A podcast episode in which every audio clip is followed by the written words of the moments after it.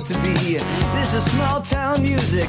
This is big town music. He's ahead of his time, you know, but he can't use it. If only he could prove it.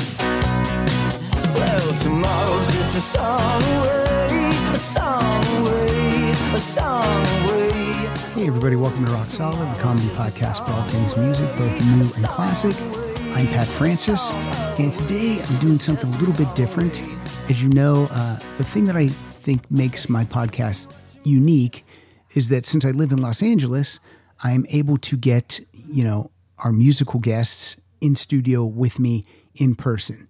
It's uh, it's just it's just a geography thing. If you live in Nashville or New York, I'm sure you could do the same thing, you know.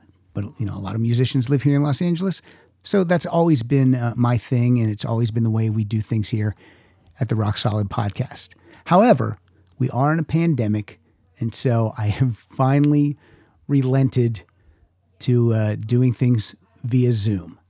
So I'm happy to present today's episode with founding member, lead singer of Styx, Mr. Dennis DeYoung. He's got a great album out right now called 26 East Volume 1. We're going to talk about that. We're going to talk about his whole entire career, and you guys can listen to that right now. So where are we uh, where are we chatting from? You live uh, in Chicago proper? No, I I live about 17 miles outside the city. Um, you know, uh, been here 20 years. Before that, I lived, um, you know, about 30 miles from the city. I raised my kids out in the boonies. Right. But And, you've been um, but you've been Chicago area based ever since you were a kid. My whole life, Your whole life. born and raised, never left, never moved away. Uh, just just stayed here. You know, it's. Uh, uh, it's, I'm a Midwest guy. I'm a Chicago guy. You know, everything. You know, your house is a house. A home is where your friends and family are. and so where are you located? in I'm in your library. I'm in uh, this is my office, but I'm in I'm in Los Angeles. I moved I moved here from Chicago about 25 years ago. Uh, Where'd you live?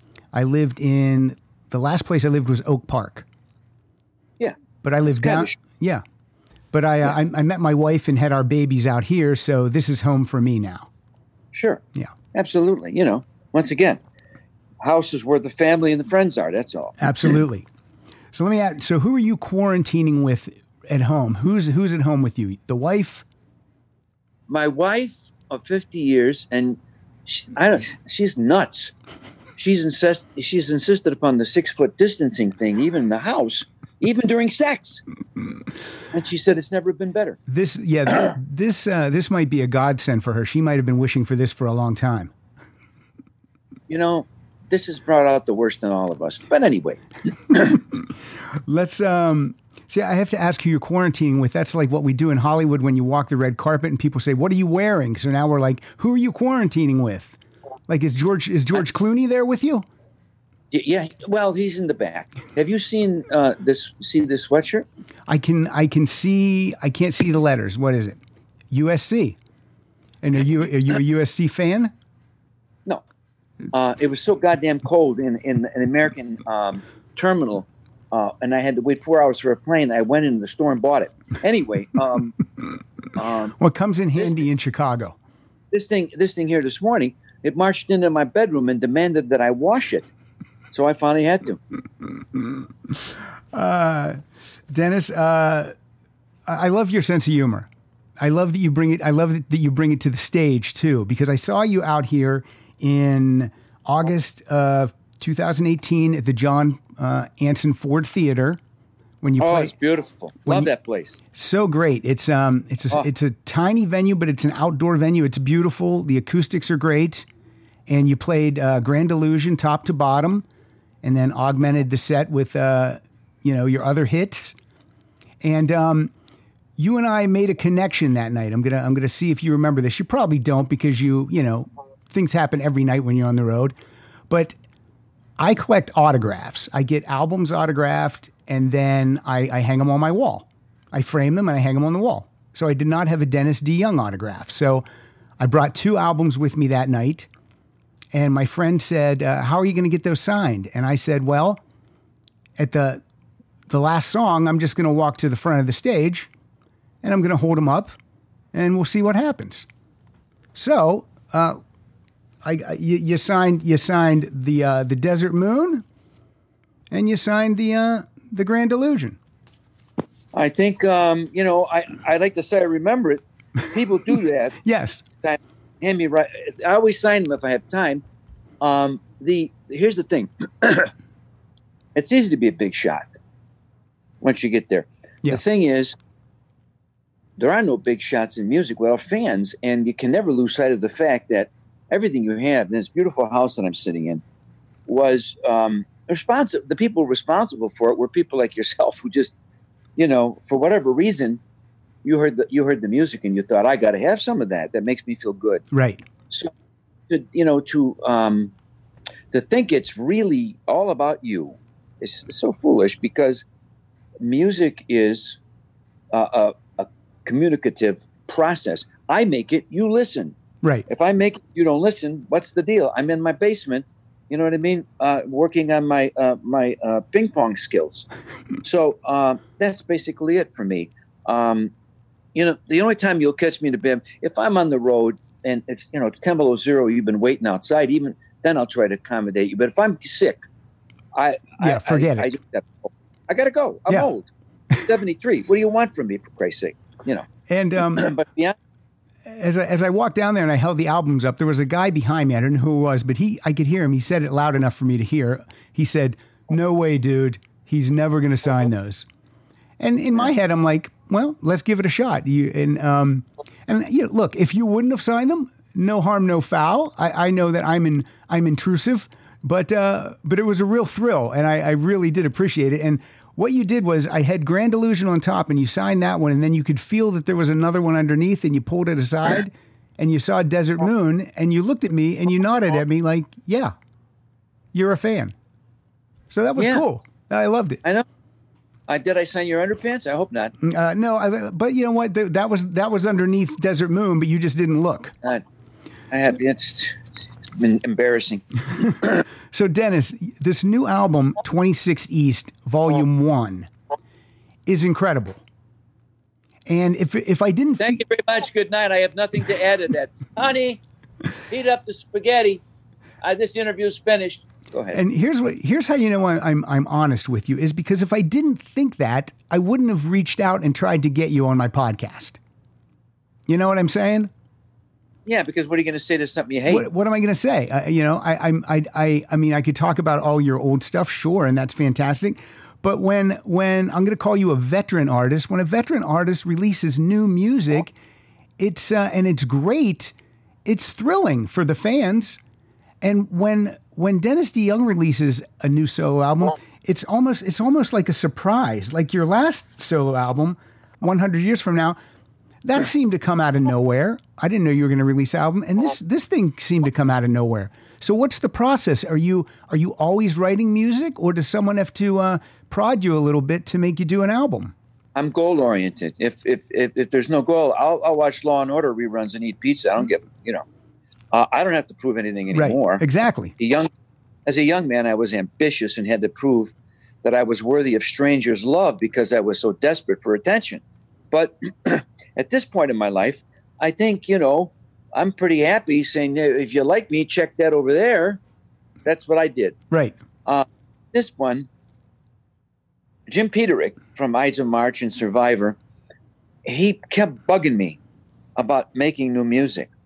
And uh, I had done a double live CD and a DVD. Frontiers Records did it.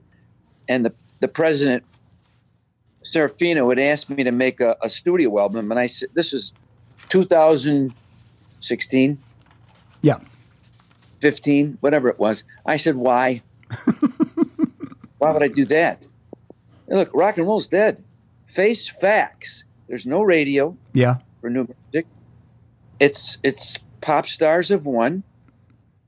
Um, rap, country, they still go forward. Rock people going, I don't know. So, um, and all the people that come to the Ford Theater are old like you, Yeah. and they want to be reminded of the greatest times in their life. That's what I provide. So I thought, this is a fool's errand. I have to write this stuff. I have to perform it, produce it, mix it. I do all that stuff. And I thought, who needs this? This is too much like a job. If I could communicate, you told me there's 50,000 people. They don't have to buy, but 50 or 100,000, they go, they can't wait to hear this and it can be validated. I'm in. But I'm not going to do it for, you know, for laughs. There's no laughs involved. Right. Uh, so Peter kept nagging me like an old shrew. The world needs your music. I said, it does not. Have him text me. And Have the whole world, and, And then he- I'll do it. and then he even got you to sing a song on his last album, uh, Proof of Heaven.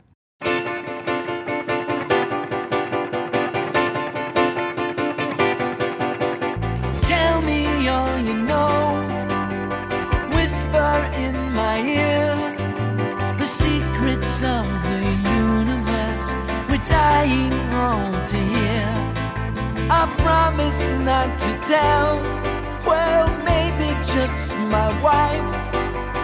Please explain the mystery they call the afterlife. Cause I believe, I believe, I tell myself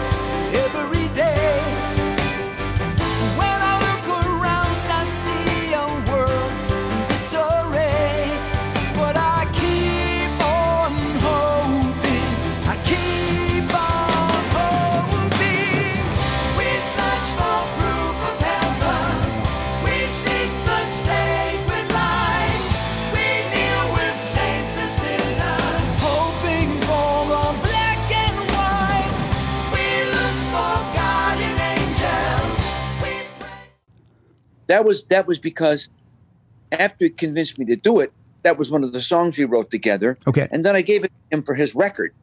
Um, it was supposed to be on my this album, uh, 26 East. But he was so thrilled uh, when when I gave it to him. You know, he actually came over and did my lawn for a month. So, um, you know, Peterick, he lives three blocks from me, literally, and that's why I live in a gated community. Because who needs that load showing up? Is he is he always coming over trying to get you to dye your hair purple? You don't know this, but that's his that's his natural color. When he was a baby, he was born. then his mother started dyeing his hair brown. Only in the last 10, 15 years did he let it go purple. this guy piece of work. How can we make such good music? Look at him. I don't know. Um, He's a dear friend, and I owe him everything for making me do this record. Because guys like you have come out of the woodwork. I just got off the phone with uh, where was it? Northern England and uh, people are raving about the record everywhere. And I thought, how did what? People who write never rave about me. They go, oh, we'll tolerate him if somebody likes him. So uh, Peterick's responsible for that. But like I said before, if you hate this record, it's Peterick's fault. If you love it, it was all my doing. All right. Well, it's uh, it, again, it's fantastic. You uh, you you produced this thing yourself. You wrote or co-wrote every single song. You know, it kicks off with "East of Midnight," which is uh, it's just a killer opening track. feeling lost like everyone, thinking I was the only one, like a tiny spoke in a wheel just spinning round. I was looking for direction when I heard that sound.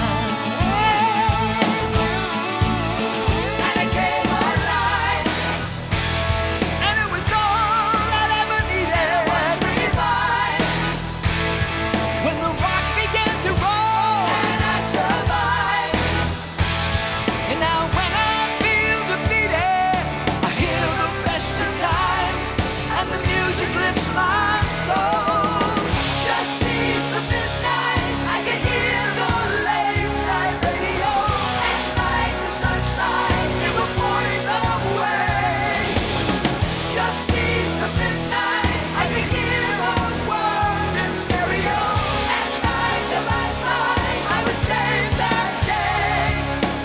I loved it so much, and sometimes. Again, I'm going to call you a veteran artist, but sometimes when a veteran artist releases a new album, the first song is amazing, and then the rest of the album maybe not so much. But this thing just keeps moving along. Ju- there's a- thank you. There's a train on the cover. This thing's just moving like a train, uh, and then and then you end it. You give the fans this AD 2020, which is a little nod to the Paradise Theater album, and that actually kind of made the hair on the back of my neck stand up a little bit. It was it gave me a thrill and a chill. It was so cool. So I thank you for that. Um, I, I wrote. I when I started when I decided I was going to do it, I knew that's how I was ending. Mhm. I, that was that was step one. It's going to end with that. I'm going to say thanks. Uh, it's goodbye. Uh, it's not good night. And um, you know, to all the fans, it gave me this life that I lived. I mean, this house, this all the stuff I have are due to them. And I wanted to give, you know, once Peter convinced me, let me wave goodbye. I just didn't disappear. And so, my friends, I'll say goodbye. For time has claimed its prize. But the music never dies. Just listen and close your eyes. And welcome to paradise.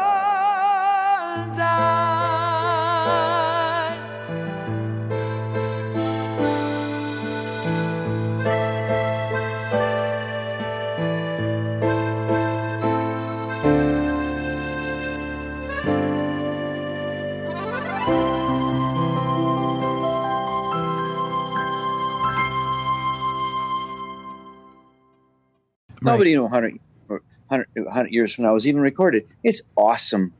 It was my it was, my finest work to date, and um, it was with a record company that you know they they they did, did nothing. Right. There nothing was done, and I that's when I said to myself, I've had it. Yeah. That's get that's I get the disappointing. I'm going away. I don't need this. Um, because that was a great album. And if um and if you didn't if you didn't know how to find it or you know search the web or check Dennis DeYoung news, you you didn't know that album was released, and it's fantastic. So that's why I was reluctant. But you know, um, 2020 was the beginning of the album for me. Mhm. Um, that's how I'm going to end it. And then I just worked backwards. And um, Jim and I wrote 18 songs Wow. because, like I said, it was a concept album, and the concept was "Don't Suck." That was it. and uh, because songs are everything.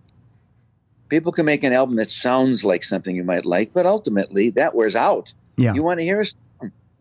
Um, we're both professional songwriters, Jim and I. Yeah. You can check the biography. I mean, Um, yeah. I mean, the hits that you and Jim Peterick have amassed, it's it's ridiculous. so um, we were in a room together, and we just kept writing. We never argued.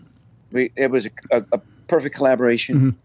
Um, and uh, a, a typical thing would be if I did something that was, you know, he thought, "Oh my God, that was so great what you just came up with." They go like, "Fuck you," you know. That was how, that was our relationship. Right. You know, that's what a guy thing. How dare you do something that good? I'm sitting here. So that's how we, we handle each other.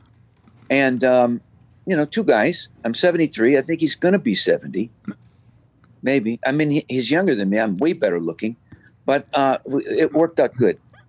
But, yeah, listen, I've had four reviews call it a masterpiece. Nobody ever said that. We made masterpieces, Styx did. Sure. We did. Nobody ever wrote that. They But- wrote the opposite. But you They were idiots. but you they knew nothing. you knew they were masterpieces because four of those albums go triple platinum, four in a row go Yeah. triple platinum. That's unheard of. You'd like somebody to write it down for history and not say these guys are poo poo faces. How can there's the review used to we read all the time. We go play, uh, you know, the the Enormo Dome, sell it out, people screaming for three hours, Yeah. and then when we read it in the newspaper, how can an artist like Bruce Springsteen be playing the Little Performing Arts Center and guys like this sell out? I thought, what does that got to do with? Yeah. What does Bruce have to? Or whatever that was they were they were fashioning. Well, why we like punk? You're an idiot. what did punk ever prove? What did grunge ever? After you, all these people who write ran after that and wrote about it. Uh, uh, shut up! You know nothing. Well, here's what What I've you like, nobody else likes. here's what I've gone through all my life, Dennis. You know, uh, people talking about the 90s and, and beyond and the 70s and the 60s. And I love late 70s, 80s music. And you you get made fun of. All I get made fun of all my life. And now, now I can say, what music uh, do you still hear? What music stands the test of time? It's all the bands that I love. Styx, The Cars, Cheap Trick, Journey, all of this stuff You know, Those people who said that to you don't buy them dinner and they're full of shit and they're wrong. They can't be wrong with their opinion. right? They can't be in the- wrong with your opinion. In the grand scheme of history, they're fucking wrong by any metric. Agree. Music is still in movies. It's still on the radio. It's in the culture. It's played constantly. We lived happily forever. So the story goes. But somehow we missed out on the pot of gold. But we'll try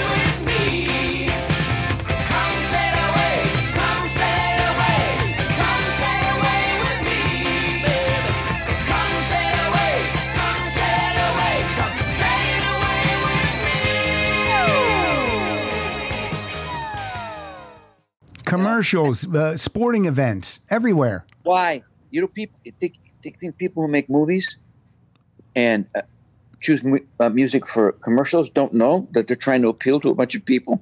Yeah, exactly. hey, Um, uh, let's not talk about the press. That you know, this is what they did. So when people, I'm not used to all this, these accolades over uh, an album. well, but you're, know, you're not used. I'm you're, you're not used to the written accolade. You're you're obviously no. used to it from the fans. Uh, but, you know, write it down for history.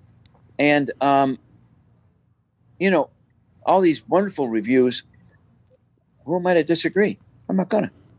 I'm glad they like it. Here's another thing. Your voice, and, and again, I saw you live a year and a half ago. Your voice is phenomenal still. What what are you doing? What do you what is your do you have a trick? Is it just natural ability? What are you doing to cuz I mean, again, sometimes a veteran artist records a new album and I listen to it and I'm like, "Oh, his, his voice is losing it a little bit." You don't seem to have lost anything off your voice. Well, thank you very much. I, um, I'm very appreciative. I don't know. I didn't do drugs, didn't drink, didn't smoke. I know I had something given to me and I, I, you know, I protected it. I valued it. Um, It's your instrument. dumb, dumb, stupid luck is part of it. You know, nobody taught. Uh, you know, uh, you got something. You can just do that thing, and that's what that's what happened to me. Um, so I, I'm I'm fortunate. Yeah, it's I- well, it's phenomenal. It's it's terrific. Thank you. Uh, second track on the new album, Twenty Six East. Also, it's called Volume One. Is there a, is there a Volume Two coming? Yeah, yeah. Um, we had so many songs. The record company wanted them all. We didn't think that was going to happen, so they they said they're going to divide them into two. And I said, "Is there money involved?" he said, "Well, double your pleasure." I said, "Okay, make two. I don't care." So there'll be another one. Well, I love uh, I love I love Frontiers Records. I, I I buy tons of albums that they release because they really know how to to service you guys and and do this right. So you know, bravo Frontiers Records. Well, the album, if you get if you've seen the album, it's beautiful. I haven't. I'm You holding. know. I, I'm I'm going to give four copies away in conjunction with this episode. Well, that's a that's a CD. The album. Well, that is a. CD. You're right. It's gatefold. It's beautiful. Yeah, they they they're old school. Yeah. You know, it remains to be seen what's going to happen next after, you know, they're bound and determined to kill all, um, you know, hard hard hard copies of everything. So, but I, I'm a, I, hey, listen, Serafino and all the boys doing a great job. I didn't expect this. I didn't expect this kind of response to this. When I listened to it and was all said and done, I kept thinking, is I don't you just don't know. I'm too close because I I'd done everything. I mixed the whole thing by myself in a room, and um, you know I kept thinking, sounds good. I think, and then people people are always the final arbiter. over what you're doing. Yeah. And the people, you know, it's a shame that people, you know, you like Frontiers. Here's how it works it's a business. Right. And recording artists only get to make more albums because somebody's willing to invest money in them. Yes. If you don't buy it, if you don't pay for it, they, they don't get a chance again. The record companies stop doing it. And um, musicians have been murdered by the internet, murdered. It's absolute slaughter. Yeah. And the record companies are to blame as well. They made behind the door, back, back, back door, behind the scenes deals with all the people who stream and don't ask you to pay for it. Um, it's a, it's a, it's a, you know, it's a virtual disgrace to musicians. Not me. I made mine. Right. But, But anyone anyone coming up, how are they supposed to have a living in music like Well, you did? you it's tell me. impossible. Impossible. Tell me. You tell me. I don't know. I keep saying it. Yeah. That's why I said, it was dead because nobody nobody buys it. Yeah. Well, you don't have to. Most of it's free. And um, you know what they call a person who pays for something they can get for free? A schmuck. So um, that, that's human nature. I can't change it. I don't need to. My last album. See ya. Had a good time. Thanks for everything. You know. Well, I again, I purchased these four copies and, and I'm giving them away. So so I've given you I've given you four uh four CDs worth of cash. So make sure you get that. I'll have my kids call you. Uh, two kids, correct? Yes. Are you are you a grandfather yet? No, not going to be. My my son can't have children. My my daughter decided, no. Well, you still have you can still enjoy yours. Yeah, I mean, um, be honest with you. Right now, with this world, I'm glad there aren't any. It's tricky. It's tricky right now. I'd be worried to death. Yeah. I mean, this album is the best thing to happen to you in 2020 so far. Really, the best thing that's happened to me is is leaning into singing into my iPad on an out of tune piano, singing the best of times for some Facebook fans. Yeah, that's Somebody cool. million one hundred twenty thousand views. I I don't get a million views like that in in five weeks. It's it's, it's what? And then the comments. Uh, I see my name in those sentences, my friend, hmm but I don't think that they're talking about me Well, because uh, when did I become an American treasure? Uh, you know, I'm going to say become- I'm going to say about wait, uh, wait, when did I become a gift from God? I think well, God's playing tricks. So let me ask you about this. The second track on this album, with all due respect, I, I don't really recall you ever uh, tipping your toe in uh, dipping your toe in any political statements at all. But it seems like there's some uh, some politics going on in this one. I hope not. It's, I I hope it's apolitical. You think it's apolitical?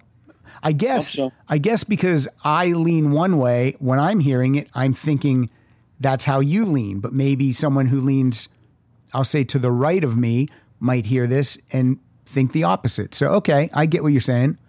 you will be the way you view the song will be through the prism of your own political bent. Okay, That's it. You'll think I'm talking about the other guy. Right. I'm talking media at large, Yeah. the boat they here in Chicago, Mhm. because they, they, they create political theater by presenting the extremes to bash against each other to get, you know, listeners, eyeballs, viewers, Sure. to sell advertising dollars. What do you see the video? It's going to be released next week. I just finished it yesterday. You're going to have a laugh. It's about it's about the disingenuous grand media Mhm. Who claim to be nonpartisan, but that's all they are. On the TV talk shows, on the radio, the talking heads put on show.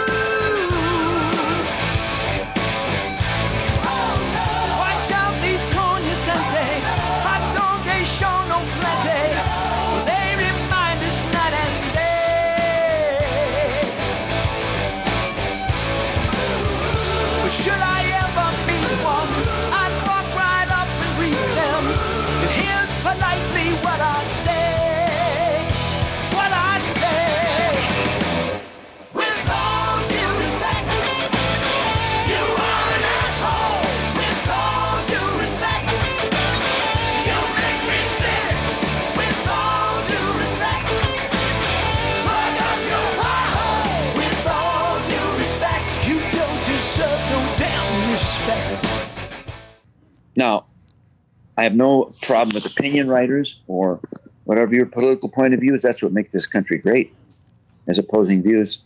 Um, but you can't pretend. Right. You can't hang the banner of that you don't lean either way when everyone who has a brain cell functioning knows you do. Right. That that's a disservice to our democracy, making everyone appear to be more divided than we are. I Yeah. called it now. Put the put the camera on the burning car. Instead There's a of demo. yeah, instead of there's a- putting the car out, let's put the camera Pull on. it. back your seat. You see, in every direction, there's like oh, there's 800 people on the street making a mess. It, it, it turned into worse than that. This has nothing to do with the most recent thing. Right. But- it's, it's in general. but TV media specifically, they they function on the um, the uh, what's the word I'm looking for? The car wreck. hmm People have stopped to look at it. Yeah. That's what people do. And 340 million people over here. You got you got some over here having a tough time. Put a camera on it. We're all in a tough time. It's not true. It's an exaggeration Yeah. and they've exaggerated the differences between us to make money. You want to know why people are pissed? Because they've been forced into camps by a constant barrage of horseshit. So you You want to know something? Uh, let me just, uh, you know, when you did you laugh the first time you heard the chorus? I did. Okay, how many times have you looked at the TV and heard somebody say, "With all due respect," and wanted to jump up? And I know because with all due respect is followed by an insult or you know an And fu. a- acknowledgement of the falsehood of the prior statement. Yeah. That's uh, all. Now I know you. You have anybody who said with all due respect is saying to you, yeah, you know what's coming. You know what's coming next if someone says that to you. I always say, don't listen to anything said before the word but. With all due respect, Dennis, this album is great. I'm not going to argue with that. Now let me ask you about this. You and Jim Peterick wrote this together. Who came up with the talk talk yada yada blah blah wolf wolf? So oh, that's all me. Fake news, fake facts, new days, new hacks, fake truth, fake lies. Guess what? Surprise! Fake fun, fake facts. Hey, look, new tax. Fake red, fake blue, fake me. Well, fake you, you, you. you. Those lyrics, that's me. I'm mm-hmm. the lyric. writer. So I if you're would say vast majority of the songs. all right, Jim's uh, Jim's idea for Run for the Roses, he brought it in, and then we finished the lyrics together. But I am essentially we done we did lyrics together. There's no doubt about it. But that's me speaking to you. yeah, Every word, all the respect, is me. I In fact, when always I first he was afraid of it. We can't say that, Dennis. Yes, we can because everybody's saying it. yeah, yeah. It's refreshing. The um, yeah. I always assume I always assume uh, that if you're singing it, you want the words to be words that you wrote because they're going to be coming out of your mouth for the rest of your life. Unless somebody writes great lyrics, I'll sing those. I'm, I'm not ashamed. Right. well, you did. You know, you did do a cover of uh, Broadway uh, songs, so obviously those meant something to you. No, I got that job by accident. Really? I was in Jesus Christ Superstar, and the, uh, Danny Goldberg, who managed me, he was running Atlantic, and he saw it. He said, "Hey, you were great. You want to make an album?" I said, "Is there money involved?" he said, "Go make an album." So I decided, you know, to do ten on Broadway. I had no, I had never had any ambition to do it or desire, but uh, that's, you know, I'm glad I did, and I love that record. I just love it. But I just picked, you know, songs I thought I could sing. I dreamed I met a Galilean, a most amazing man. He had that look you very rarely find, the haunting, haunted kind. I asked him to say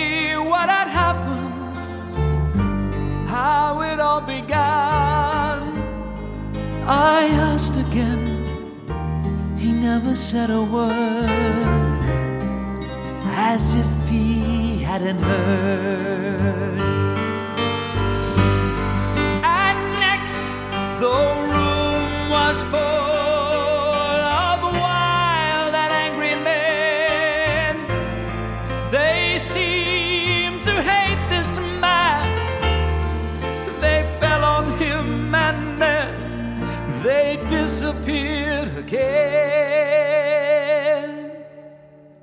Well, you know, people think people are going to attribute things to me, as I did to the Beatles, because we think they're so much smarter than us.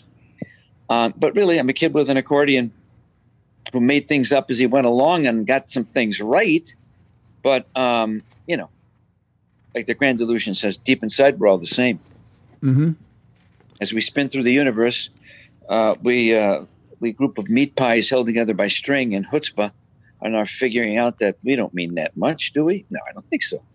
That's um. I was listening to the Grand Illusion just uh, you know a, a week or so ago, and when that line came up, deep inside we're all the same. It, I was like, "What? These guy wrote this in 1977. I mean, this is this is how it should be." I mean, it's pretty amazing that you uh, tapped into that line, you know, way back when.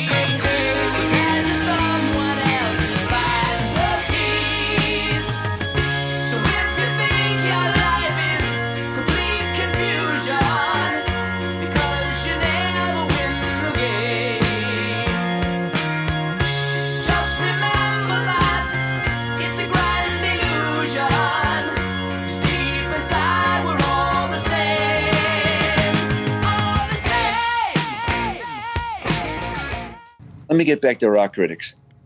Our lyrics in Styx, all those bands you mentioned that you liked, they're all great bands. I love them just like you do. None of them even scratch the surface of what we talked about in our songs lyrically about the country, about self empowerment, about the things we see, like the Grand Illusion, Yeah. about the dangers of technology, the dangers of consumerism, capitalism, which is the Grand Illusion.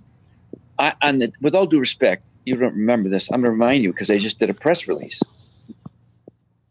1979, the lyrics to the second verse of Borrowed Time. I'm so confused by the things I read. I need the truth, but the truth is I don't know who to believe. The left says yes, the right says no. I'm in between, and the more I learn, the less that I know.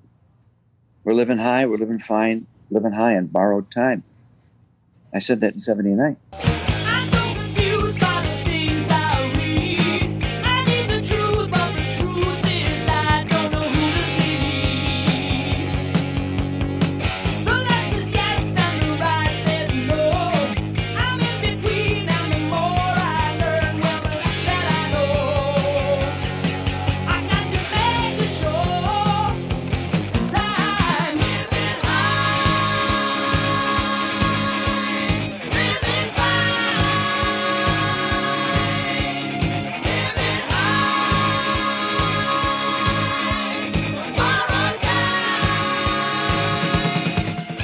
Yeah. What's different in that, with all due respect?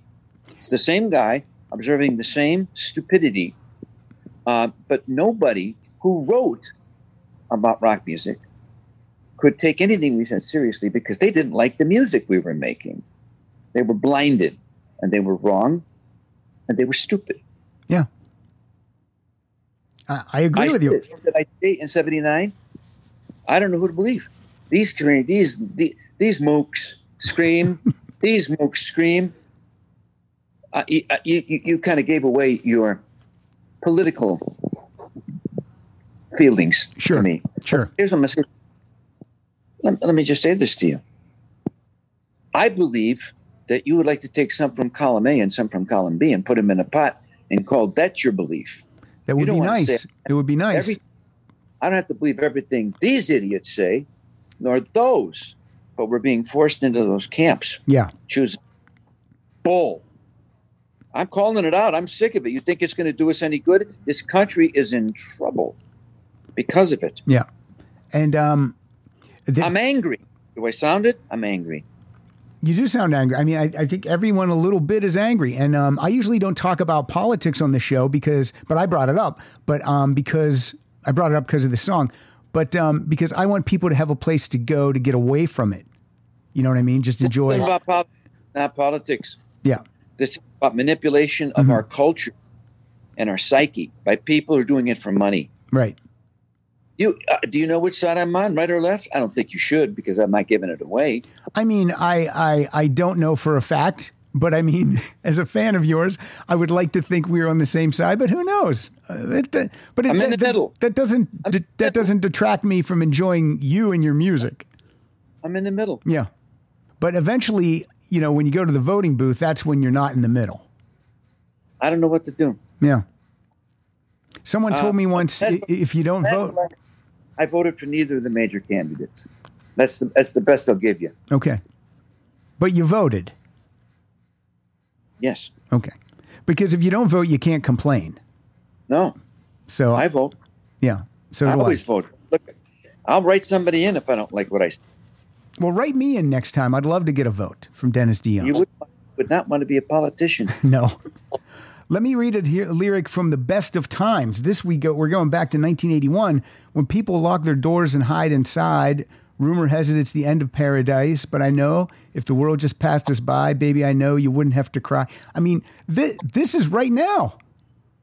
This is right now. And when I read a lyric like this, the phrase that when you say, um, wow, this lyric is just as rele- relevant today as it was back then, I wish we would get to the point, Dennis, where these lyrics weren't relevant anymore. When people lock their doors and hide inside, rumor has it it's the end of paradise. But I know if the world just passed us by,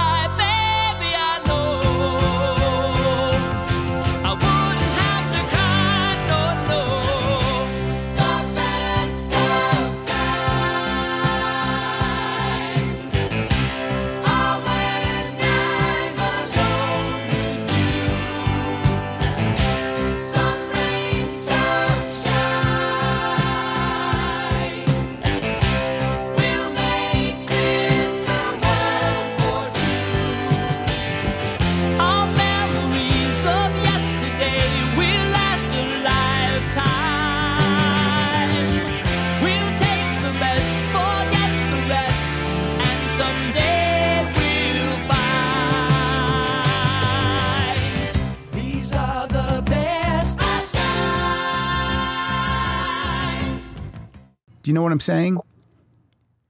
You're So we- wishing. You're thinking. Yeah. Uh, here, here's what I would say: Don't legislate against human nature. Mhm. Don't do it. You know, people want they want stuff. They want stuff. Name it. Is it justice? hmm Is this? Is it? Here's the thing. I don't like the word deserve. Now you got to earn it. I don't like the word fair. As far as I can tell, after 73 years, I see no fairness in this universe. Do you? When kids born with severe um, physical defects, Right. when somebody can explain that to me, I'll understand fairness. And deserve, eh, nobody deserves nothing. You get what you get Yeah. and you don't get what you don't get. So I try to strike those from my vocabulary Yeah. because you're setting yourself up for disappointment. And it's great to have high ideals. But now, welcome to Earth. Right. Okay? For True. instance, as far as I can tell, what we want and what we can get as we evolve and try to be better as a species, um, at times to me it feels like de-evolution, the way people are behaving. Um, and I got to be honest with you, all the religions, everything you could study in philosophy, comes down to the golden rule: do unto others as you would have. That's it. That's I how mean, if you if that- you just follow that, mm-hmm. I'm not. I was. I was raised Catholic, but I, I don't practice anymore. I'm not religious. We're, we're not religious in the house. We've just taught our children to be good people. Just be nice to other people, you know, and and they'll be nice to you. Hopefully, they'll be nice to you. But I agree. At, at the base, that's what all religions are. and then human beings get involved. Yes. And they turn them to they turn them into something like what? Did you, what did you just say? Yeah. Um, and that's the problem. Human beings, you know, I used to like human beings. I'm not so sure anymore. And, People, and right? when Mark, when Marky Mark, uh, the Facebook kid, right? yeah. I know who you mean. Zuckerberg. That him when he said, "I want to." My goal is to connect everyone. I said, "Have you met everyone? What are you doing?" Right. I get I'm it. not wrong. no. Hey, You let's. what the trouble in the world is right now? Let me give it to you. You want philosophy? uh, I You're happy. Sure. You're, you, right Let- now, you're thinking, "I'm so happy I called this guy." No, I, I'm. just paid attention. I want to. I want to hear your opinions. Then we'll get back into music. Okay. Let me hear it. Part of the world's problems right now is the interconnectedness of us, of us all. Mm-hmm. It's pointed out clearly the differences between us. Yes. So, whatever it is, human beings don't like that. They're not happy with it.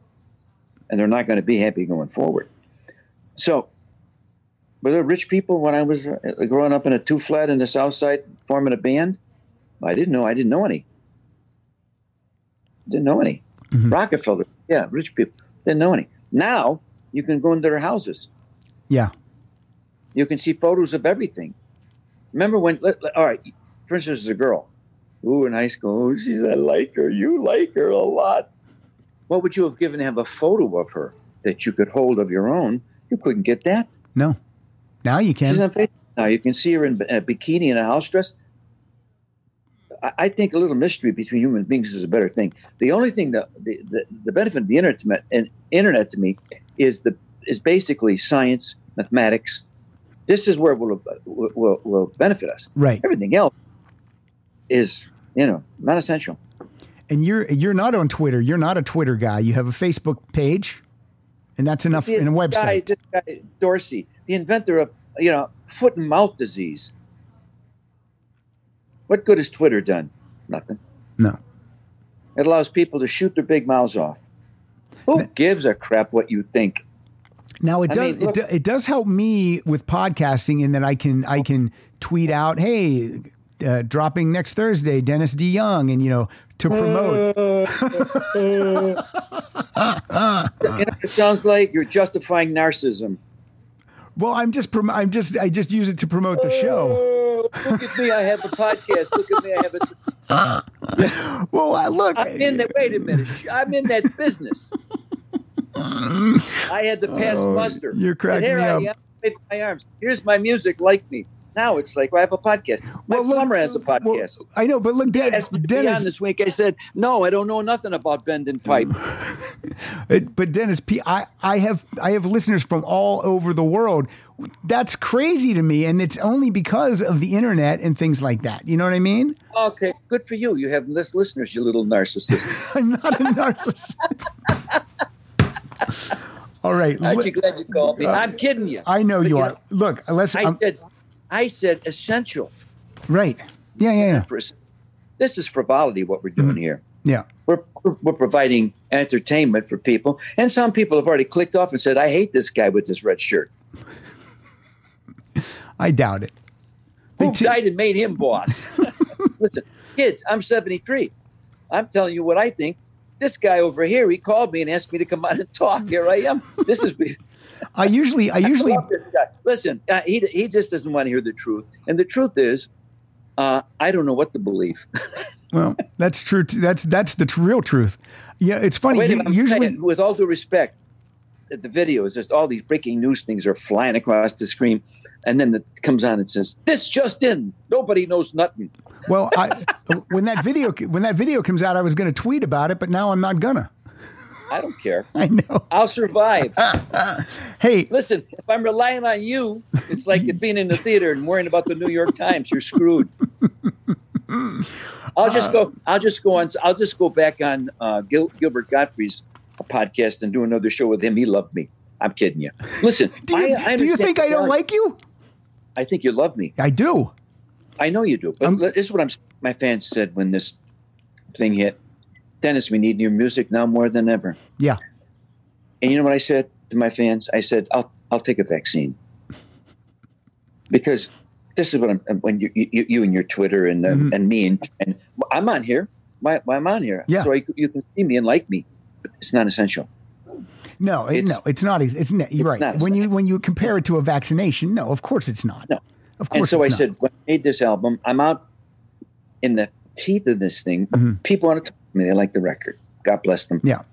And I'm talking, I'm thinking to myself, should I be doing this right now? I mean, I'm thinking, is this little album I made okay? Makes people happy.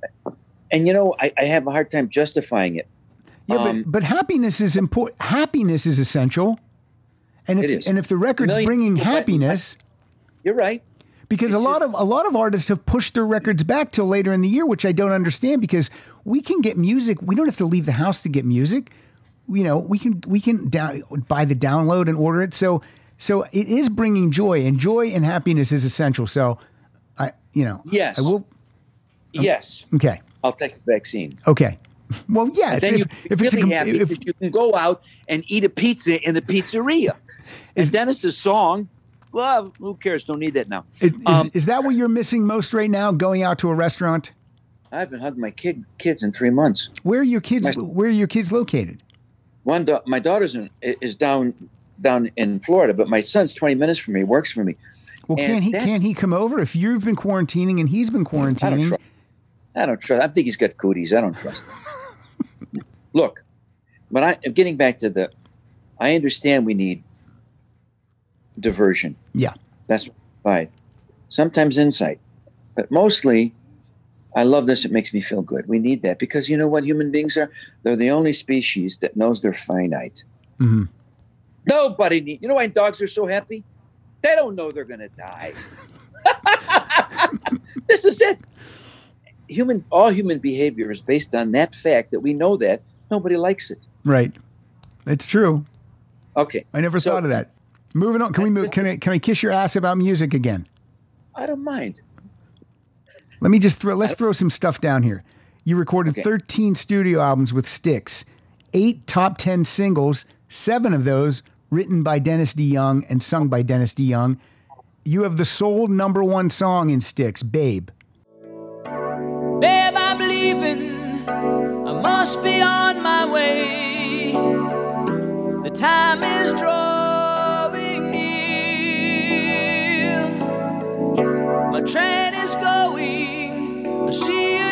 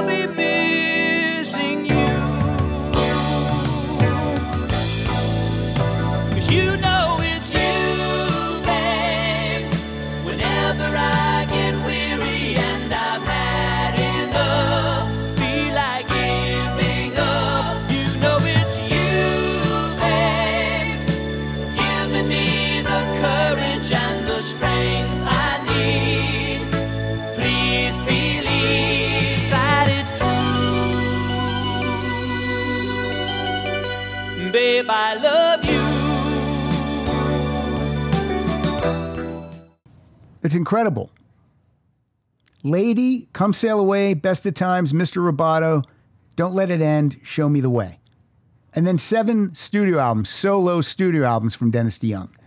That's that's a, quite a career. Is there Yeah, you.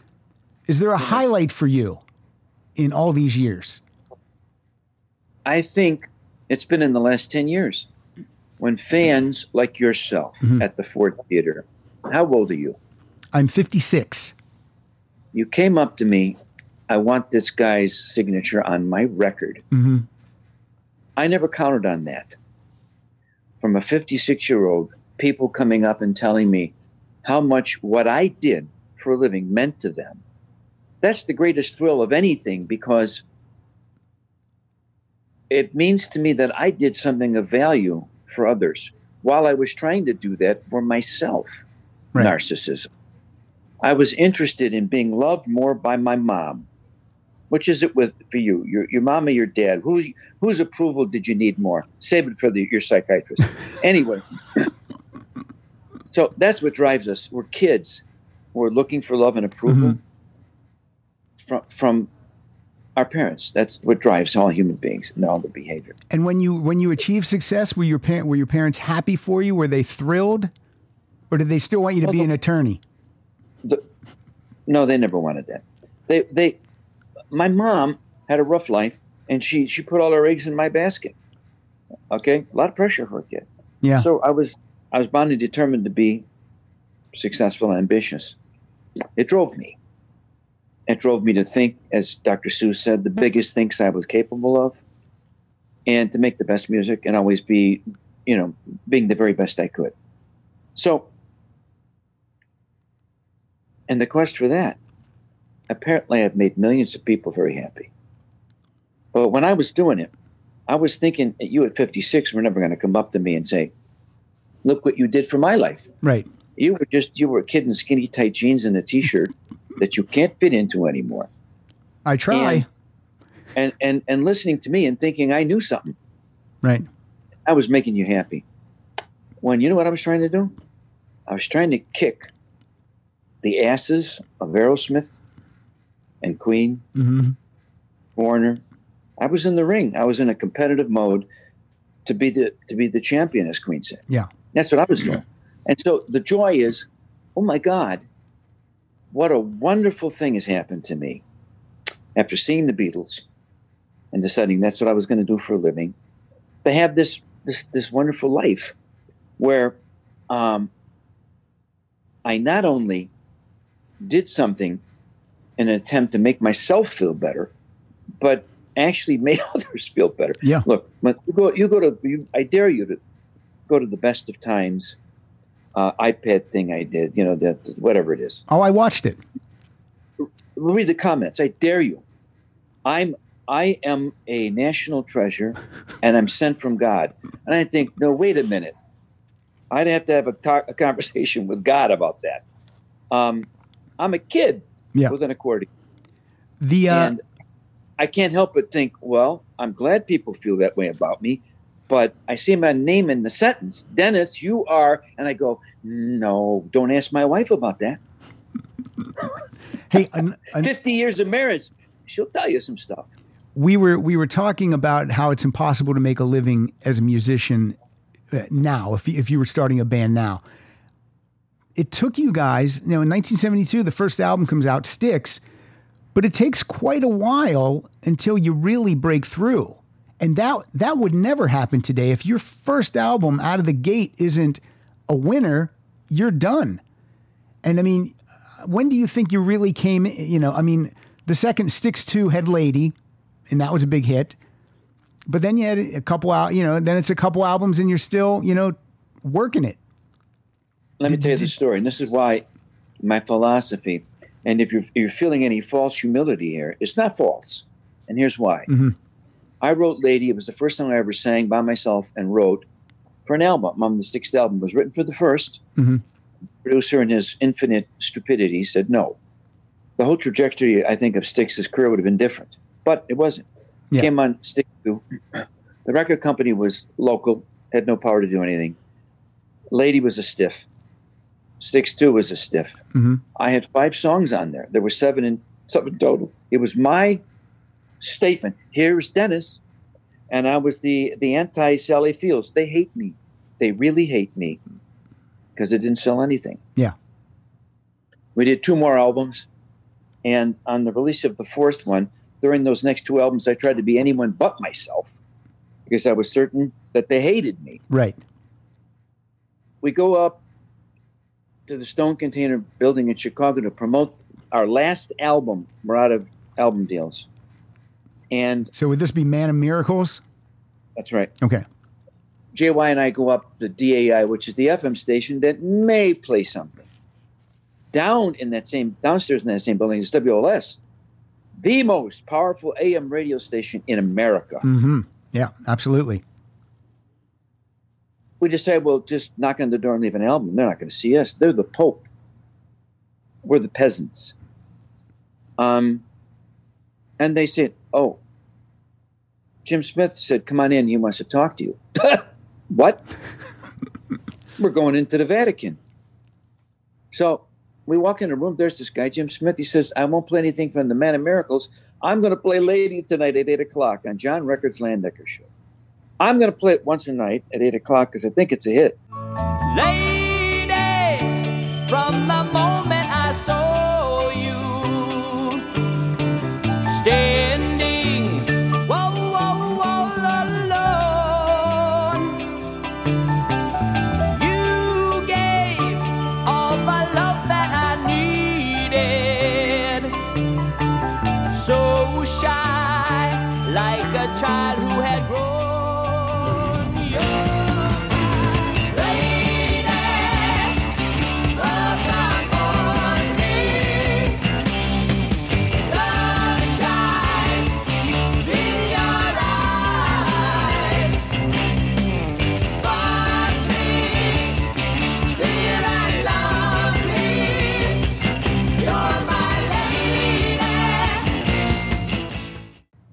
He did that, and that's why we're talking. Yeah.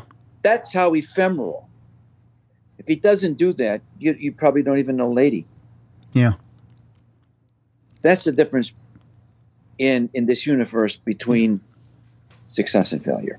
And, and I never forgot that lesson. Yep, and there's well, there's luck there, but then there's there's some moxie because you guys said, well, let's let's knock on this door, let's go in here. So you, That you- ain't it. He was doing it whether we came in or not. Oh, he was he was going to play he was going to play lady no matter what. We just happened to walk in and hear it. Okay, so that's just that's just a freak circumstance then. Here's what it is, kids. Pay attention now. There's a lesson in life. Because our record company was so crappy, we couldn't get booked outside of Chicago. We Mm-hmm. were stuck, constantly playing for high school dances, college mixers, your mother's anniversary, whatever it was. But you signed that record deal because it's a record deal, right? Yeah, there's pizza and then there's pizza. Same thing with record deals. So, unbeknownst to us, in our misery, stuck as not not a national act, Chicago. Yeah, The regional. kids- You're a regional act. Yeah, the region was Chicago. Yeah. Didn't go into Indiana too much. No. So the kids were coming home from our concerts and requesting Lady because they heard it live and they went, I love that song. We didn't know that was happening. The guy at LS said we had shown up in the top 10 most requested songs at WLS for over a year. And they said, We never get requests for songs that we're not playing. So the guy paid attention. So what we thought was our weakness, not being able to get out of Chicago, it turned it turned the whole situation on its head and was good for us. But we didn't know that. Now, before Lady was started to get this airplay, did you guys still perform it in the set list prior to it, or did you have to put it back in there? For three years. We played it for almost two and a half, three years. All right. Every night. And Cool. uh, we did a little following in Chicago, but it was these kids going, I like Lady. I want to hear it. That's it. And uh, that's it. So then, uh, because of Lady, I guess that's when A and M starts to co- come knocking. we got a hit record. Uh, Styx to the, the, the album that was rejected went gold. Lady was a worldwide hit, Yeah. um, mostly in Canada, United States, England, South Africa, believe it or not. And um, we we we got off that that that uh, that terrible record company signed with A&M Records, and then we had a string. The next album was Equinox, where I kind of took control Mhm. of the, the band because of Styx Two and Lady, and I said, okay, I, they do like me. I know what to do.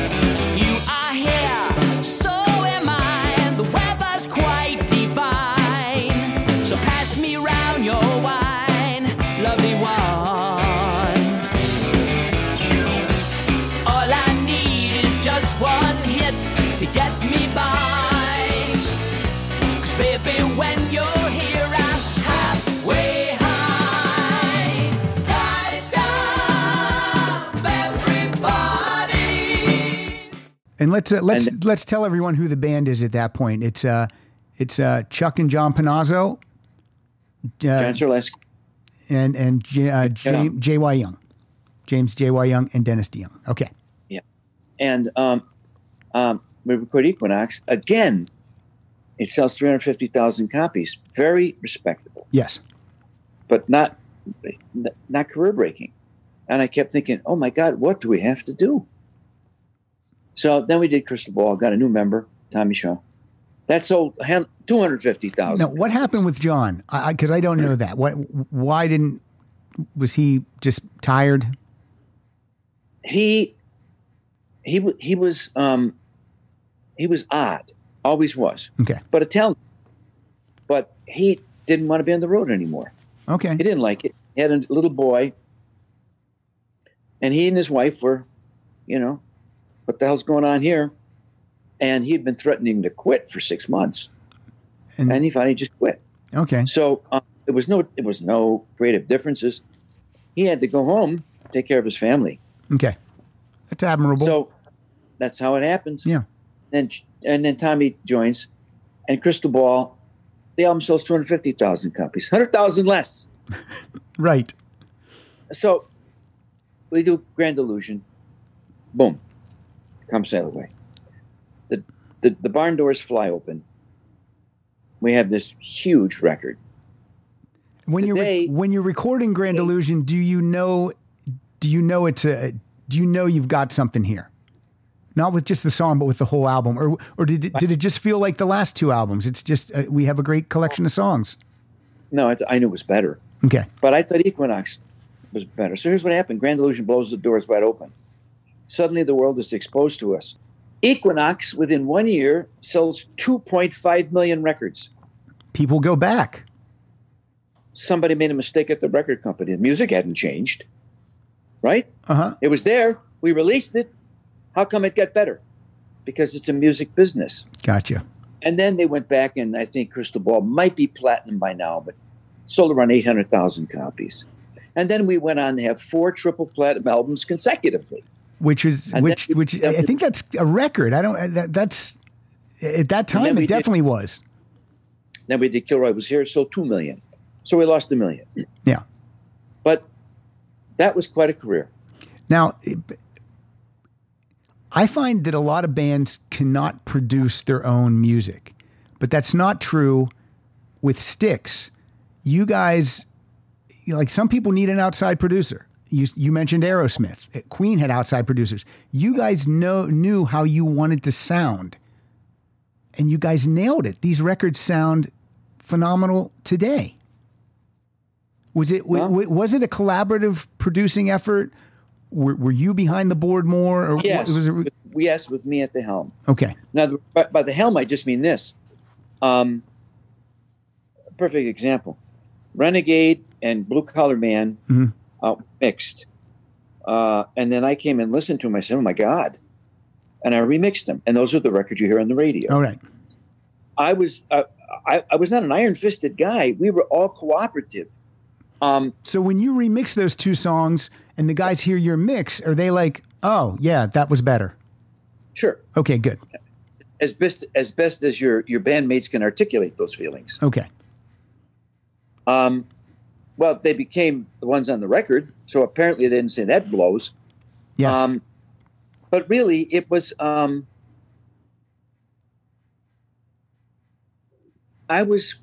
Let's face it. Can, you can be a leader without being a pain in the ass dominant, dominant son of a gun. right. You can lead by you lead by persuasion. Mhm. You lead by setting an example. Nobody could work harder than me. I, was possessed. And so if you like those records, you know, I had something to do with them. They Right. could have never made without all five talents. Never. I didn't make those albums. I played my role, right. no? And that's all. Now, you've been married for 50 years, so your wife is it Suzanne? Suzanne, she was around for all of this. Were you able to were you able to leave work in the studio and not bring it home with you? How does that work? Have you seen Have you seen to the good old days video? I don't think so. I'm gonna come. I'm gonna. Where are you in California? I'm getting on a plane. you, you. This is the news. This is the new single with Julian Lennon. Well, I've heard it, but I, I, I yes, I've heard it, but I haven't. Of course, I- I've heard it. I thought you said, "Did I see I it? should- Is there a video for it?" Stop, watch it, and call me back. no, no, I'm, I'm, I'm never letting wait you go. It's it's to to your point. Okay, It answers the question about my marriage. okay, The whole thing is home videos and old photographs of my life, and it shows family was more important. Mhm. No, no, my career was number one, but family was all part of it. right. And But going into it, she knew she knew this was this. She was along for the ride because she's been here the whole time. So, so that's so. Congratulations, you found a winner. I had, um, yes, I did. Thank you. I had a record. I had a, a daughter and a wife before a record deal. I was a school teacher. I had to be responsible Yeah, and um, watch the video. I will You know when, when we're done. You'll see what's important to me. It's right there. And um, And it's nice. It's, it's nice that you gave this up and coming kid. What's his name? Julian Lennon. You gave him a shot. That was nice of you. well, his dad's band was pretty important to my life. Yeah. So throw him a What can I bone. help, how can I help Jules? Um, he hadn't been doing any music, uh, and uh, I wrote this song because I wanted uh, I wanted to do a tribute to the Beatles. I wrote this song for he and I to sing, and I sent it to him cold. It's called "To the Good Old Days." I don't know him, never met him. Sent it to his business manager. Boom, he said yes. He'd be honored. We met in New York. He sang his vocal. I came home and finished the record. I love it. So you, that's good to know because sometimes when I see these collaborations, I don't know if you're actually in the room with the person, but you guys were. we're together. Great. and um, it's a beautiful song. It's so hard to say goodbye, so I promise not to cry. But any tears that might be shed are only tears of joy. And I thank my lucky stars that we've come so very far. Rising up against the odds to where we are today. Though there may be sadness, let's raise a glass. Cheers to us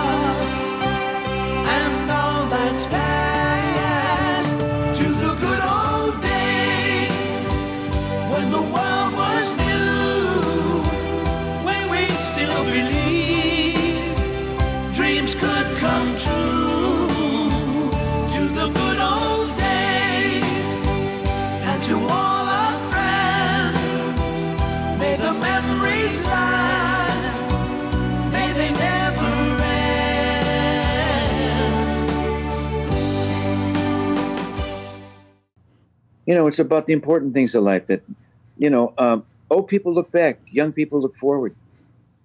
That's just a fact of life. Yeah. And this looking back and saying, okay, we went through all this and here we are. Cheers to you. Cheers to me. Raise a glass. Um, that's all it's about. It's And- like best of times for 2020.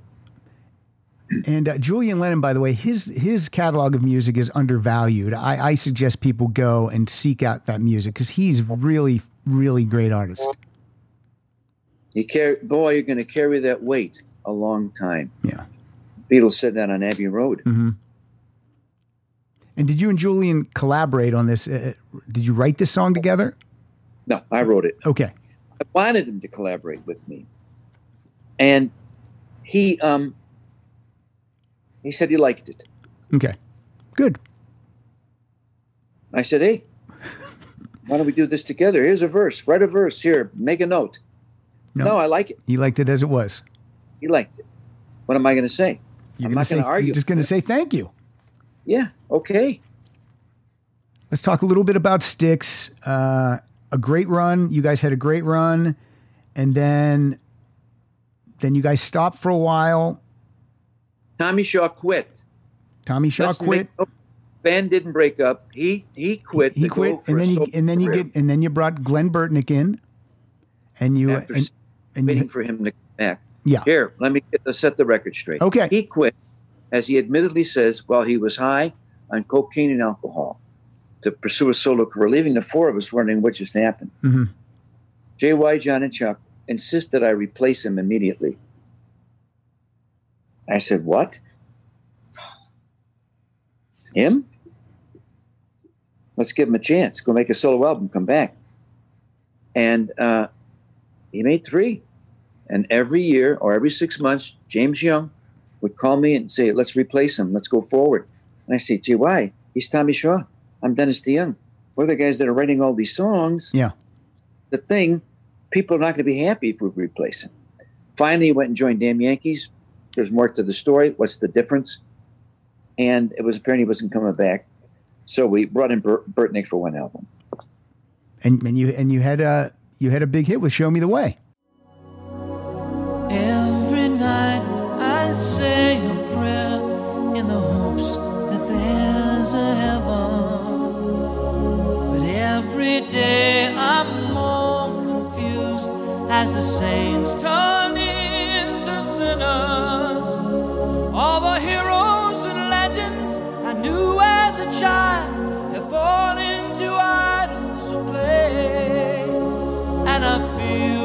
This empty place inside. So afraid that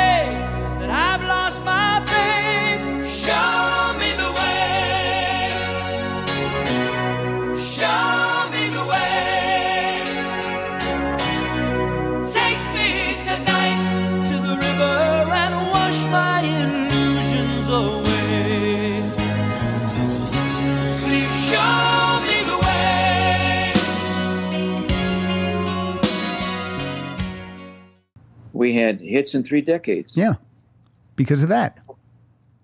So jump in because I wasn't. You know, normally before I start an interview like this, Dennis, I say, "Is there anything you don't want to talk about?" But I didn't. I didn't ask you that up front. So 73. What are you going to do to me?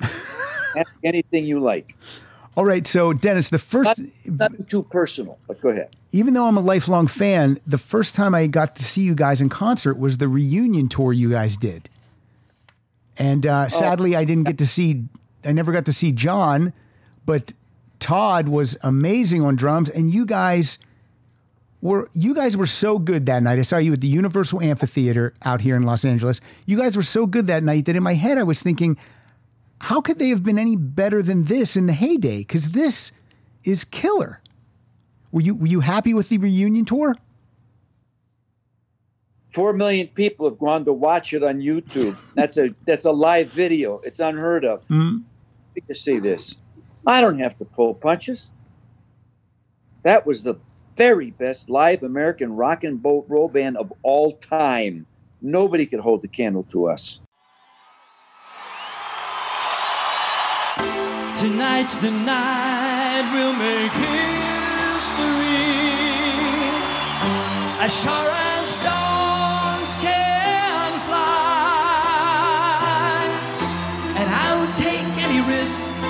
the tie back the hands of time and stay with you here all night.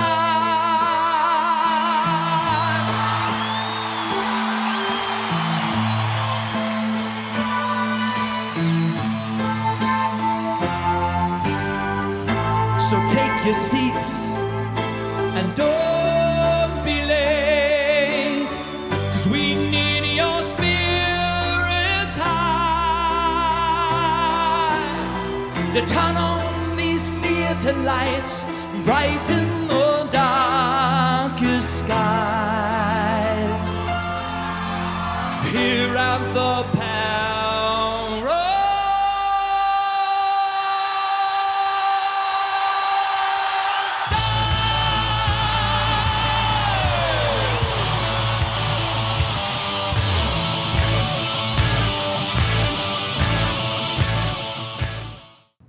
I fantastic. played with them all. We sounded like our records Yeah. because we could duplicate them. We had three singers. We could dance. We could jump around. We could entertain you. And you There's didn't never been and you didn't never. and you didn't augment and you didn't augment it with a bunch of background vocalists or a horn section. It was just the five of you guys. Once in a while, we, we brought a horn section out Right. when there was a song that had horns on it. Yeah. But nobody was good as us as a live band. I mean, I love the Eagles. They had great songs. They're, you know, probably the very best American pop band, whatever you want to call these things, from songwriting. Mhm. Uh, the Eagles could have never followed us on a stage. Same thing with Queen. Love Queen. They didn't sing everything. Where were the voices? Gone. On tape, not us Right. playing, singing, dancing.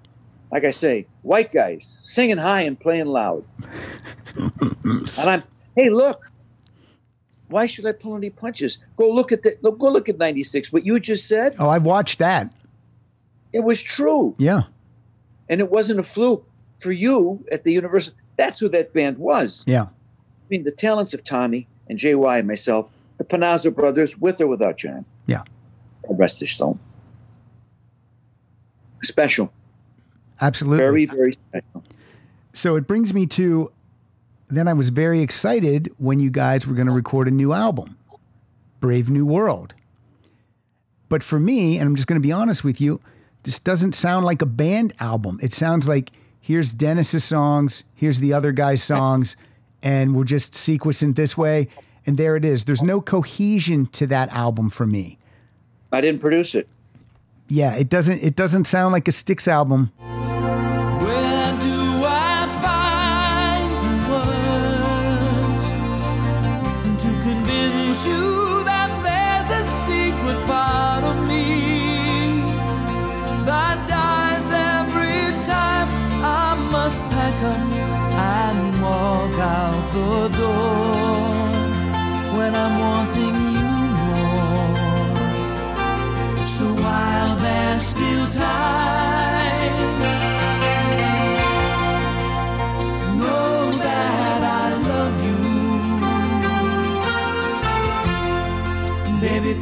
Please hold me tight. Go while there's still time. Here's what happened. At the end of 97, after two successful tours, um, I went out by you in San Diego and got the worst flu I've ever had in my life. Both my wife and I got it. Like this thing that's going around, never knew what it was. Right. And then I was flat on my back for a year and a half because I couldn't get better. I I didn't know what it was. I went to the doctor after that. Finally, And no offense, you're you're really you're you're a you're a way younger man at that point, so it's even more scary because you're like, hey, I shouldn't be feeling like this. I was 50. Yeah, Yeah. So um, I finally realized that on at night I felt better at night, and I felt better when the lights were out, and I felt better when I was out in the sun. I realized it's my eyes, and so I started wearing sunglasses and staying out of the sun. And little by little, I realized I'm feeling a little bit better. but I was my immune system was completely compromised. Now, would- now did you sell- right now? Is, is this a real? Thing, Is this a real thing, or did you self-diagnose yourself back then? Is there a name I for this? Right after, well, sure, this called photos, photo. It's photo something. It's Okay. not photosynthesis. That's plants. Right. Okay. Photophobia Okay. or something like. All right. I went to my neurologist and I said, "Why do I feel better?" He said, "This is what he said." Well, German. Well, he basically said, people get viruses, and they get what we call post-viral symptoms, and we in the medical profession can't explain it. Now, you watch the COVID right now. You watch all the various things people are going to develop, and the doctors can't explain it. That happened to me. Yeah. Um, so I got so sick, I had to stop everything. And then as I, Tommy started sending me songs, he said, We want to record an album. So I said, I love the songs. I'll try my best. We started to record an album. We're like two thirds through it. And the band has, we have a meeting with the manager. He said, It's in February 1999. And they said, uh, We want, uh, we want to book a tour. We want to commit, want you to commit. I said, guys, I just found, realized that's my eyes. Give me a chance to recover. I'm not 100%. And they said, if you don't show up on this date to rehearsal, well, we're going to replace you. That's what they did to me. So the guy, the guy who waited years and years and years for the return of Tommy Shaw, is that easily replaced? It gets worse. In 97, we weren't supposed to tour. Our plan by the manager at that time was to do our first studio album in 1997. I got a call from the manager late in 1996 after the, the Paradise Theater tour, Return to, was finished. And the manager said to me, Would you consider touring next year? Tommy Shaw needs an influ- an, an, an, it needs cash. I said, okay. Uh, But 97, see, I was supposed to be doing this Hunchback of Notre Dame, the premiere of this musical that I'd been working on for three years before I knew Stick was even, Styx was even getting back together again. Right. I didn't even know that was going to happen. Right. It happened because we did a greatest hits album for A&M in 95. And I said, why don't we see if Tommy will sing since he didn't sing on the original? Lady. And that's how, that, that's how the, we got the return to uh, Paradise Tour. So, um, I lost my train of thought. I'm 73. Um, you were talking about uh, you. You had been working on the uh, Hunchback of Notre Dame. Right. I was supposed to have my world premiere in Nashville in, in the in September of '97. So the plan was to do the live, do the live, do the new studio on '97, and I could go back and would be no no problem. But when that happened, I told Tommy, "Okay, sure." So we produced. I produced the double live album with three new tracks. Mixed it, while going back between Nashville, New York, and uh, Chicago, casting, doing all this work on the musical for the, the world premiere. My producers had already put in seven hundred and fifty thousand dollars into the production. The guys knew that. Right. They knew all this.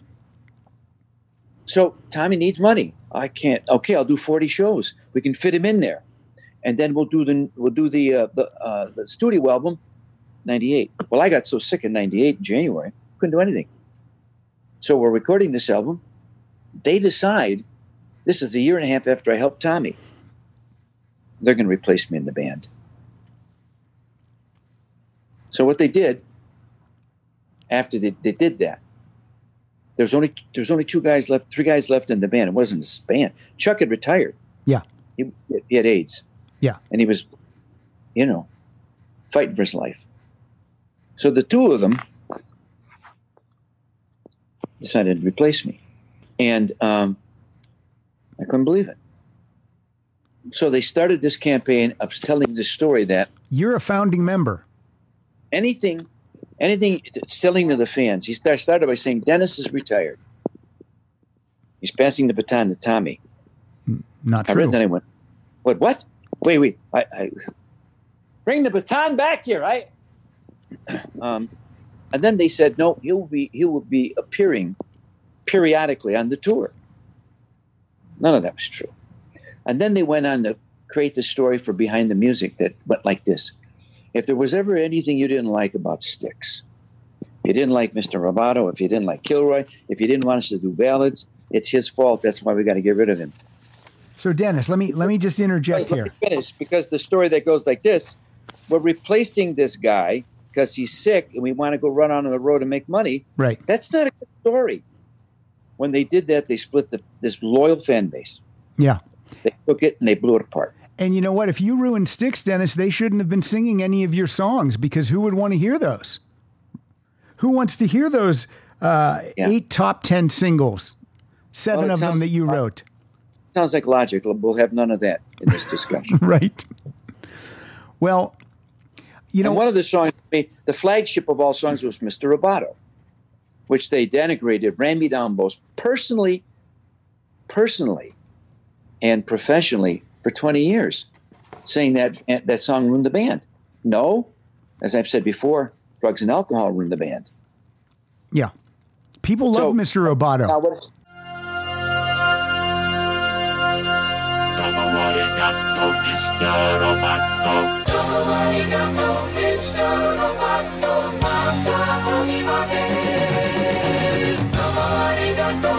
You're wondering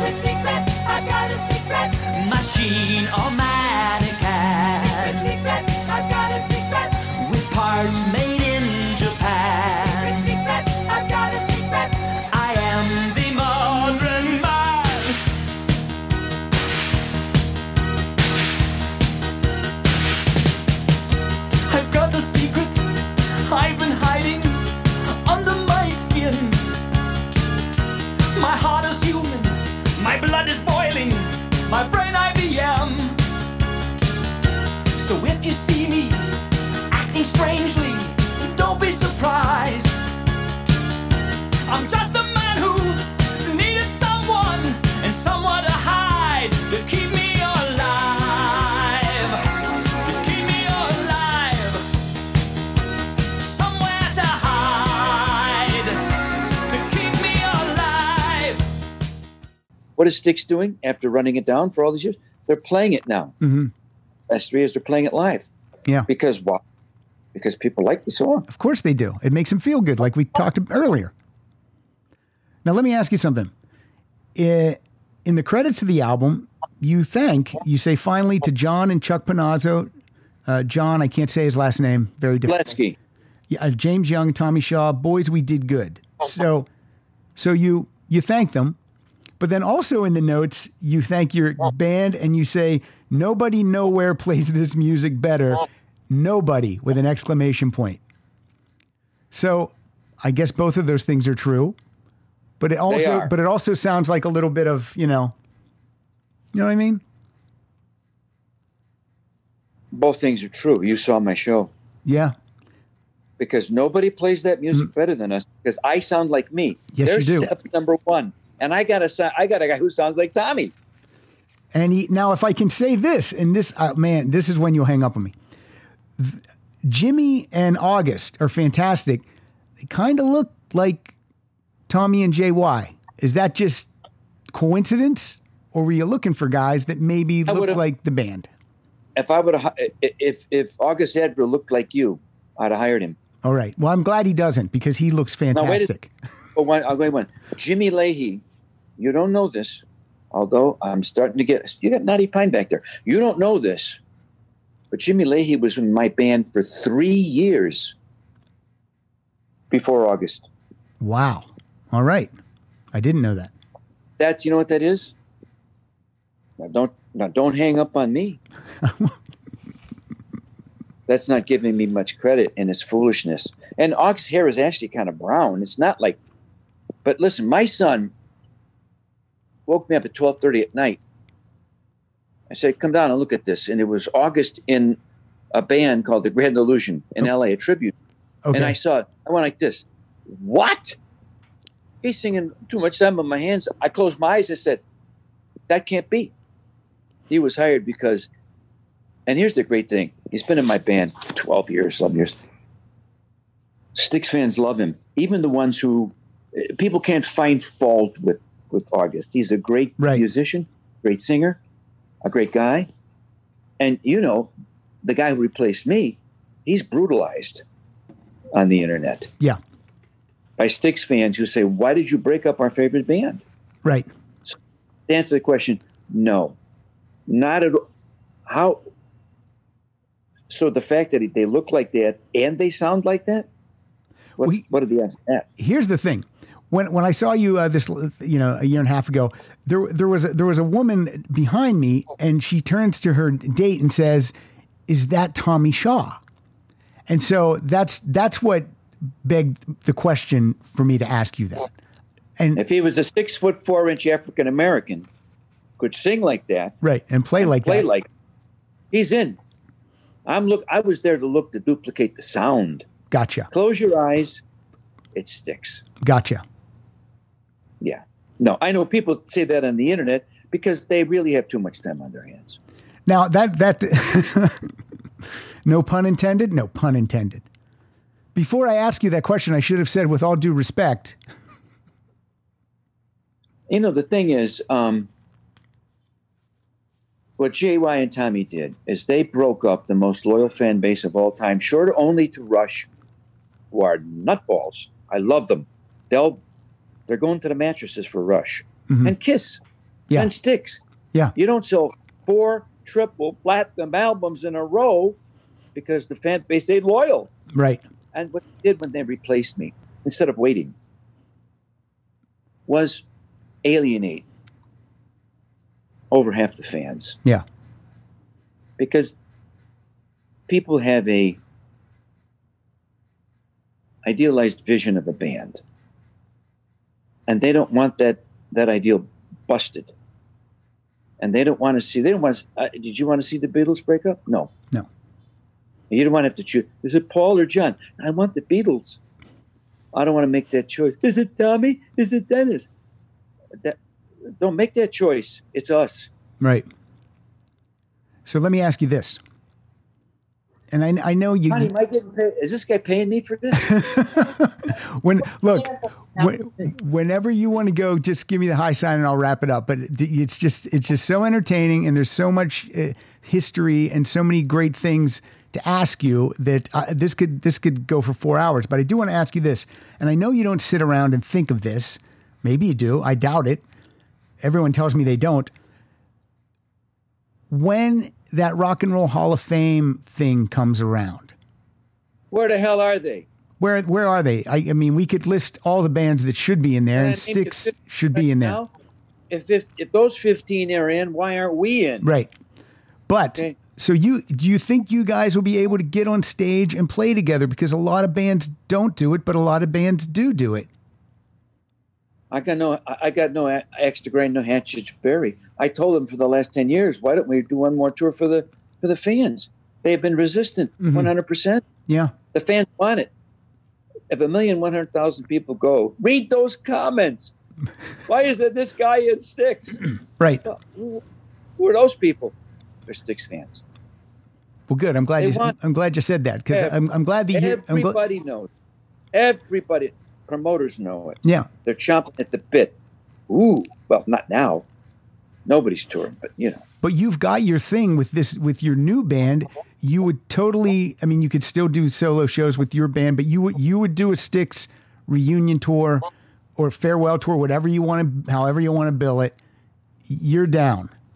Wave goodbye. Bye, Styx. Bye bye Styx. I don't want to. Be, I don't want to be in the band but you would do a tour. for the fans. All right, love it. I don't need the money. Look at me. I don't need your money. I, I see. I it it looks it. lovely I behind want- you. Guys like you never saw it. Yeah. Oh, you did see it.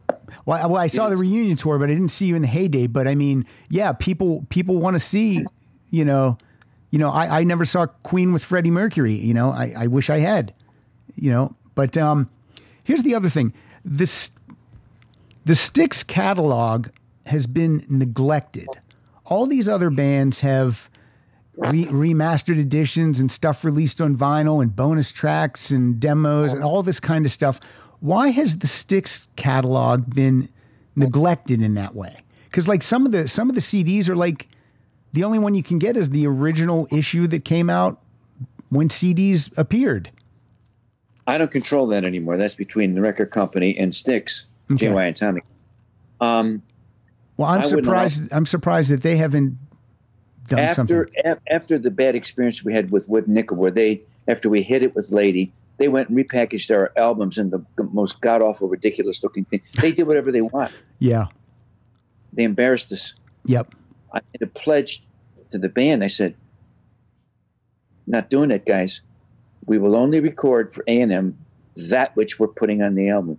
They will get no other tracks, so they can turn around and do whatever they want to us. There are no tracks. Gotcha. So you're so you're saying the songs that are on uh, Pieces of Eight, that's it. Though that was what we recorded. That's on the album. One exception, Grand Illusion. JY wrote a song called "Chain Me Down," which was um, uh, replaced by Miss America. Other than that, nothing exists. Okay. That was me saying, never again will a multinational corporation like the ones right now, Universal Music Group, who had nothing to do with A&M Records, Right. manipulating our music to their benefit, to our detriment, by by making backroom deals with Spotify, Yeah. so they can get out of paying musicians what they're due.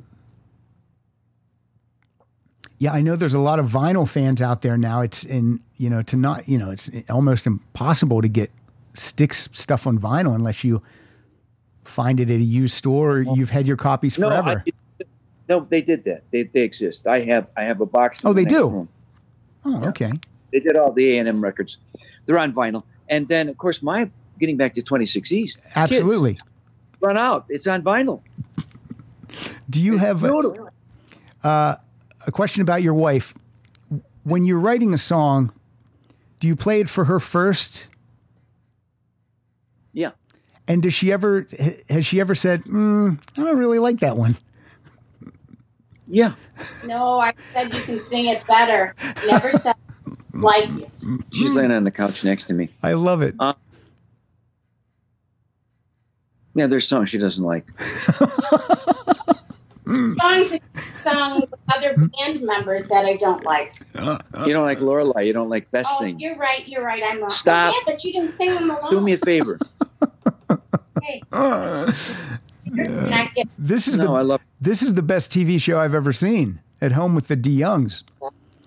Oh, you know, we've had offers for that. I said no. I no, like my life. don't do that ever. No. Never. Uh, you can't name one couple that did that that didn't divorce. Everyone, Stupid. yeah, stupid. And every love song is written for the lady on the couch. Yes. Even Mr. Even Mr. Roboto. Even Mr. Roboto. She's Mrs. Roboto. All right, Well, she puts for certain things. Never mind. Dennis. Uh, 26 East is out there. Everyone can get it. Uh, when this is all over, I assume you'll start to do shows again to promote this thing. Yes. Whenever you get the word, Yes. there'll be a volume two down the line. Yes. Um, another thing that, that you did right, Dennis, is uh, there's 10 tracks. And sometimes when I pick up an album nowadays, it's got 15, 16 tracks. Uh, it's, it's usually five or six too many. This is perfect. 10 is perfect. Is there, do you have a favorite? Or does, the, Suzanne, do you have a favorite on the album?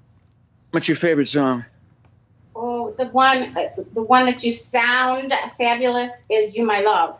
She likes you, my love, because um, she likes my voice. Right. and now I'm not singing the bel canto. Mhm. Um, you know, she likes that, and um, it was a song I wrote about my daughter's divorce. So all the stupid asses out there who, who have reviewed the album and said wonderful things about the whole album and said this is a la Babe. It's a love. It's not a love song. It's it's a devastating take on the one who's been rejected in a divorce Mhm. uh, and it's it's a it's a tribute to Bobby Hatfield and Roy Orbison, Gene Pitney. It's a late '50s, early '60s style song on purpose because when I heard those guys sing, I said, I can do that. I can sing like those guys. So I'd written it for my daughter's. My daughter, she divorced six, seven years ago. I played it once before she cried. Said, "Don't ever play that again." I put it away. Aw. And then when I was doing the album, my wife said, "That's a great song. You should put it on the record." So I put it on the record for her. Did you did you go back to your daughter and get permission? Yeah, I asked her. Okay, Yeah, she says she's better. that's good. Yeah, you know. and So that's it. "You My Love" is her favorite, probably favorite song. Second favorite, Oh, to the good old days. she likes "To the Good Old Days." Which Because is, I like the you sing. You know, she likes singers. aren't you glad she never got tired of your voice? Let me just say this to you. When she was 15 years old, I met her at a high school dance. And then we'd go to those dances and I'd sing in her ear. And she says, Don't sing in my ear. I had to marry her. And by the way, Suzanne is also a great singer. She is. Yeah. All right. I've had enough of you. You've been wonderful. I can't thank right. you enough for all this bullshit. But first of all, what you're doing. When this is over, I'm going to send you my email. Put $50 in an envelope and send that to me for Christ's sake for all this work. Well, look, Do something. I hope when I hope when you come to LA again that I have the pleasure of meeting you in person because I want to tell you, uh, I never I never have guessed by Zoom, but because I live in LA, I'm able to I have access to musicians. Everyone is face to face with me, but because of this uh, pandemic and everything, I, I got to go Zoom, and you're my first uh, you're my first guy on Zoom. So I I thank you from the I've- bottom of my I've heart. spoiled, I've spoiled you. No one will ever be as good as this again. Uh, it's going to be tough. It's going to be very I tough. I dare you to top this. You can't. now, who- somebody actually watches this thing? Well, they'll listen to it. It's an audio podcast. I might throw a couple clips up of you and me because you look so good and I look fine. Listen to this guy. Not saying a word. How many people? How many people follow this thing? I have three million uh, listeners worldwide, so maybe you'll maybe you can That's, sell it. that, that's just the proof positive that the world is going to shit. Uh, I Dennis, love you, brother. You've been fun. You've been informative, and uh, thanks for putting up with my shenanigans. I loved it, and thank you so much for doing this. Thanks, John Freeman, for helping set this up.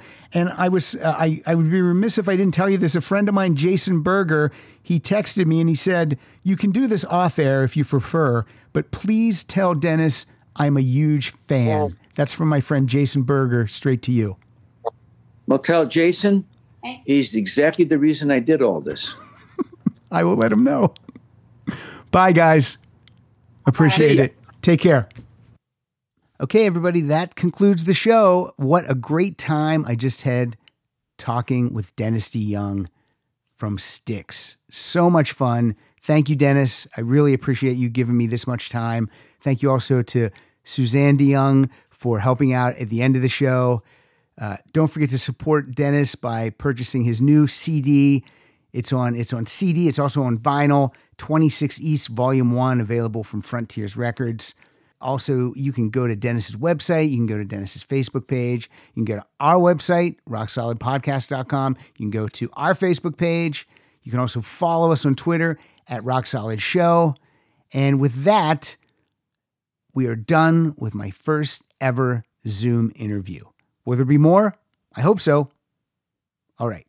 As for the play out song, I am going to play out the song that Suzanne DeYoung requested or suggested, or the one that she loves, which is You My Love.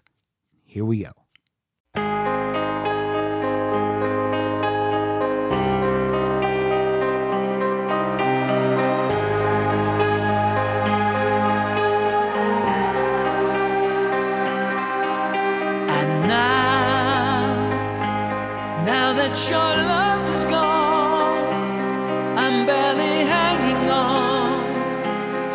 Lost here with you.